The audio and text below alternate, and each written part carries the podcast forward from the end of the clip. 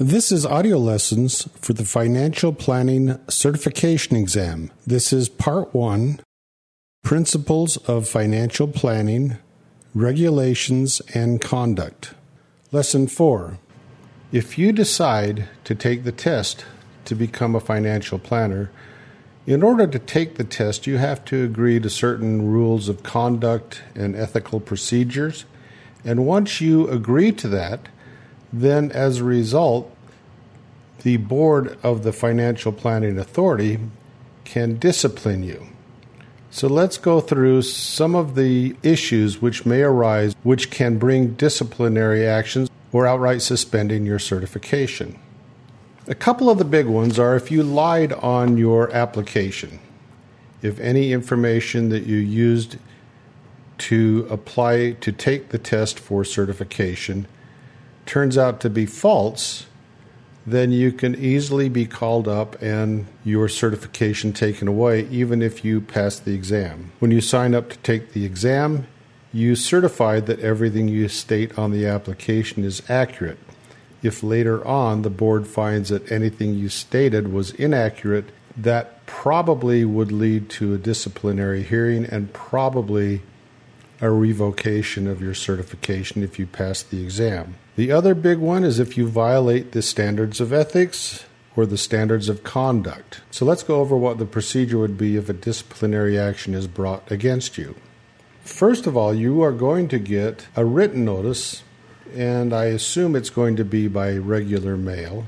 It might be by email, but basically stating the allegations and the grounds for a possible sanction. At that point in time, you will have the opportunity to present your side of the case. You can call witnesses. You may have a lawyer present if you want.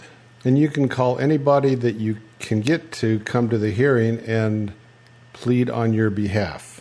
Once that occurs, then the board will render a written decision, and then you have the right to appeal that decision. The decision could be a private censure. It could be a suspension of your certification and also a suspension of your right to use the trademark images of the certification. It could be a temporary ban. It could be a temporary or permanent ban in your efforts to achieve a certification. If there's a public sanction, then it will be published on the board's website. So let's say that you are charged with some sort of felony. It might be a financial felony, and you are a certified planner. You are required to notify the board within 30 days of that charge. And if you're convicted, you also have to notify the board within 30 days. But if you're simply arrested and not charged or convicted, that does not require a written notice to the board. Let's say that they have suspended your certification. You can ask or petition that that be reinstated once you've demonstrated fitness for the certification. You may petition reinstatement, but that is not guaranteed. It will go before the board, and they'll make a decision on whether you are allowed to be reinstated. If you observe another financial planner who is certified breaking the rules of ethics or standards of the board, you are required to report that planner, and vice versa. So you might be called up for somebody reporting you for not living up to the standards and procedures of the board, of your certification. And that can lead to the disciplinary action and the hearing and everything that may occur after that. So what are issues which may arise that can bring you to the attention of the board? If you violate the rules of conduct or the code of ethics, and these could include not meeting with the practice standards of your certification. Any crime you commit may bring you to the attention of the board. An act of omission that violates criminal laws could bring you up for examination. If the board sends you a request for information, if you fail to respond to that, that may lead to an investigation and a hearing. And again, one of the big ones, a false or misleading statement on your application can easily bring you up for a disciplinary hearing and probably an elimination of you to be able to even get your certification. If you are terminated by your employer, if you work for a broker-dealer, for example, and they terminate you for cause, that would definitely lead to a hearing and probably lead to a termination of your certification. Any complaints to the board can lead to a hearing. And if you self-disclose information about yourself that you find was incorrect in your application, that could lead to a hearing as well. Customer complaints can lead to a hearing. Misdemeanor convictions, felony convictions for nonviolent crimes can lead to hearings. And again, like I said, employer investigations or terminations. Even if your employer investigates you for misconduct, that needs to be reported and that could lead to a hearing. If you file for bankruptcy, that needs to be reported and that would lead to a hearing and possibly a revocation of your certification. If you have a federal tax lien, that may lead to a hearing and a revocation of your certification. Civil judgments can also lead to that. If you are sued in civil court and found liable, that may lead to a hearing and revocation of your certification. So here's the procedure again. An investigation, then you will receive a written complaint with the allegations, then you will have a hearing. Again, you have the right to counsel, and the hearing is going to be before your peers. Then you will have an opportunity to argue your case, witnesses, documents, etc. Then the board will give a written order of their decision, and then you have a right to appeal that decision. After you've appealed, then their decision becomes permanent. If they revoke your certification, you've appealed it, and they still revoke it, then that becomes permanent. Or whatever disciplinary action they choose, that becomes permanent after an appeal, if you choose to appeal. So let's delve into the possible sanctions the board might decide. If it finds that there is a conflict of interest, it will probably be a public censure. If you are convicted of forgery, there will be a suspension for at least 1 year and 1 day. If it's fraud involving your professional activities, it's going to be a suspension for at least 1 year and 1 day. If you say to a client that you are a financial planner and then you don't provide financial planning services for that client, it will be a public censure. If you have inappropriate relationships with the client, it would be a public censure. If you don't pay back a bank loan, it's going to be a private censure. If you don't engage with the client with a written financial planning agreement, if it's just all verbal, then that would be a public censure. Remember, you have to have a written financial planning agreement. If the board requests information or gives you a notice of investigation and you don't respond, that would be a private censure.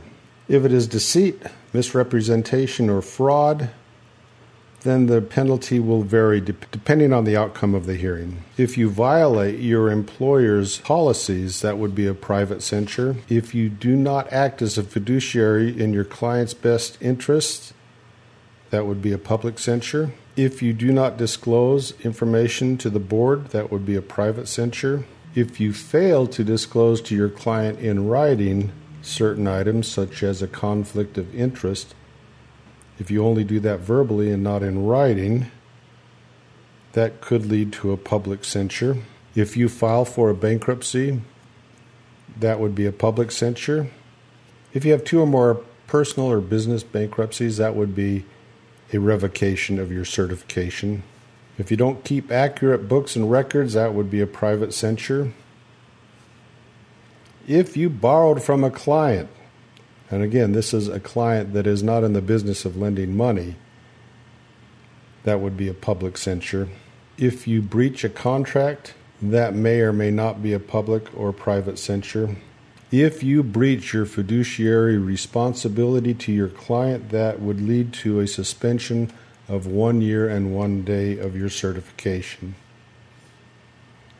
If you commingle your funds with that of your clients, that can also lead to a 1 year and 1 day suspension.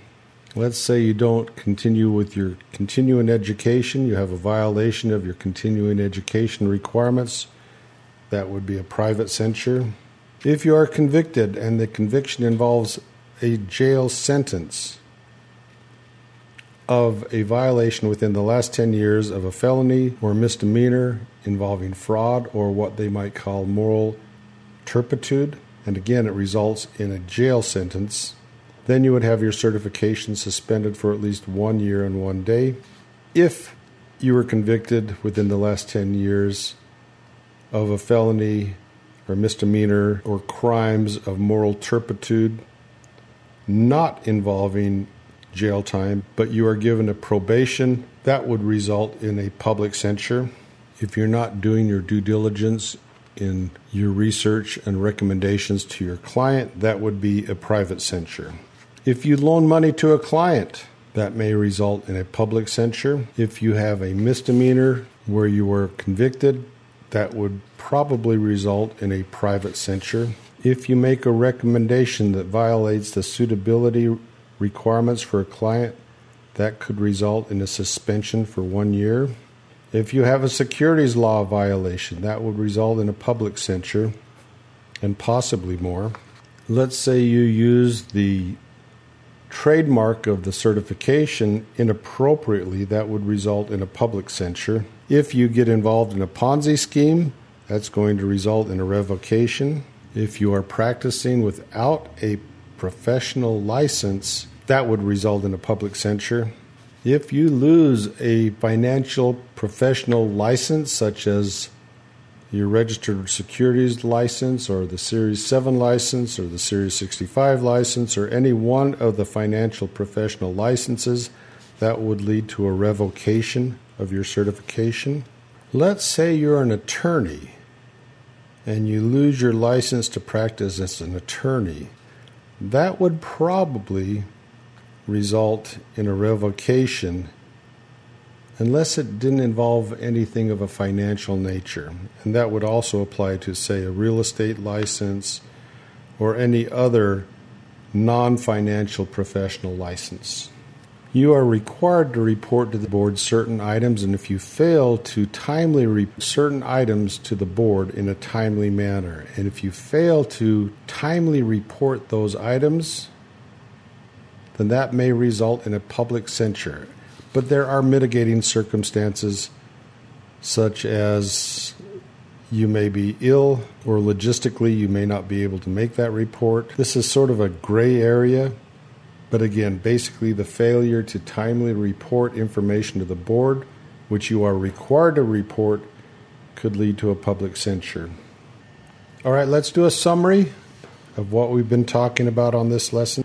The board has several sanctions. They could include a private censure, a public censure, a suspension of the certification and the license to use the trademark of the certification, a permanent or temporary ban on your ability to obtain a certification.